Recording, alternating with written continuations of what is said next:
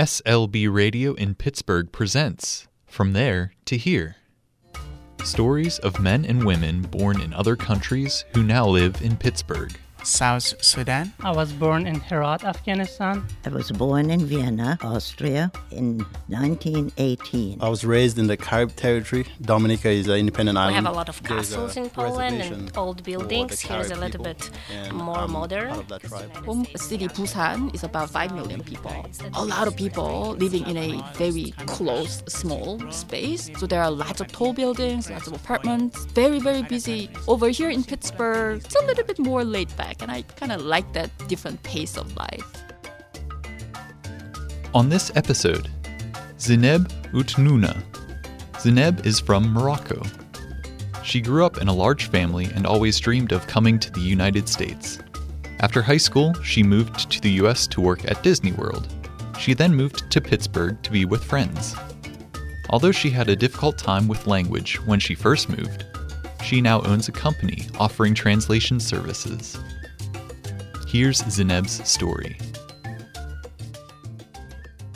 So my full name is Zineb Outnouna. Where I come from is Morocco, and we don't have middle names there.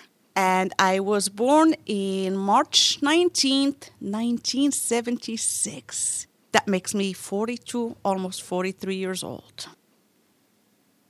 It was it was fun, but it's completely different from here though. We are a big family, so we are 7 in my family. So I have one sister and five brothers. But my sister got married and moved to France when I was nine years old, so I grew up with five brothers at the house.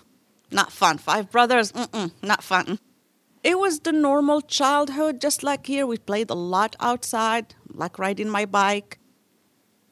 I came here when I was 21 years old.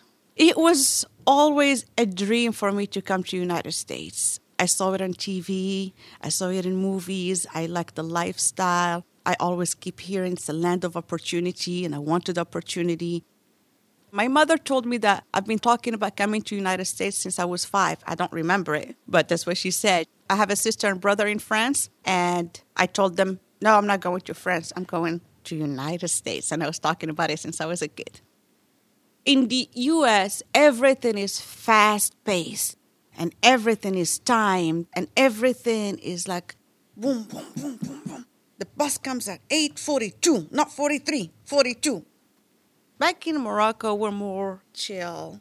Bus is gonna come whenever it's gonna get here. well, when I first came to United States, I didn't come directly to Pittsburgh. I came here to work for Walt Disney World Company.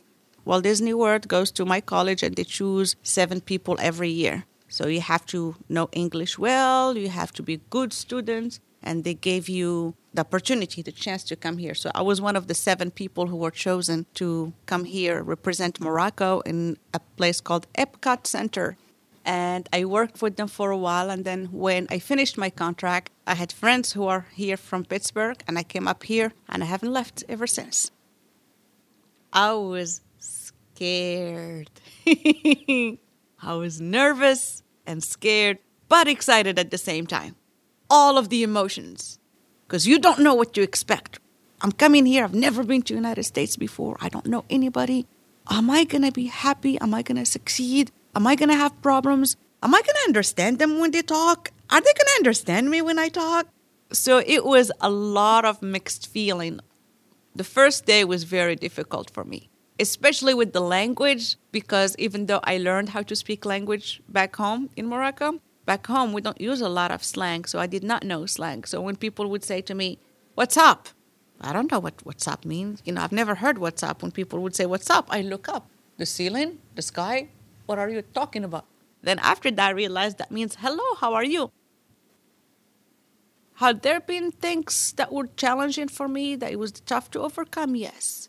When I first arrived here, I thought that people talk so fast and I couldn't catch up. I couldn't understand what they were saying. And then when I will speak, they're like, huh, what, what, what? And I will make mistakes. And I still make mistakes when I speak English. I still make mistakes, but I do not focus on that. I try not to just beat myself up and say, oh, I made a mistake. I shouldn't have made a mistake. I'm like, all right, so I made a mistake. So what? I'll move on. Persistence is the key because it was worth it. It is worth it. Right now, I own a company that is called Atlas Dreams Languages, and it's a company that does translation, interpretation, and teaching of foreign languages. Your dream job should take advantage of your skills. And I realized that a lot of people compliment me about speaking different languages. So I started teaching Arabic and French, and I loved it. I absolutely loved it. I'm like, yes, this is awesome. So from there, I started translating. And then I was like, well, I found this gift and I found this way of making a living. Why don't I bring other people who have the same gifts but with other languages? And we become all one big happy family. And we call that family Atlas Dreams Languages.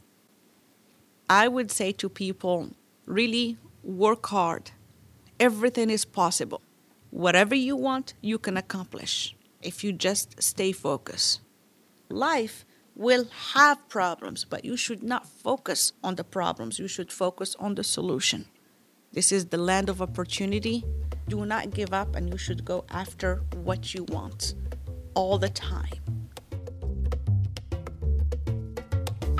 This episode is based on an interview conducted by Evan, John, Leyeti, and Neeta from Winchester Thurston School. To learn more about SLB Radio, visit slbradio.org.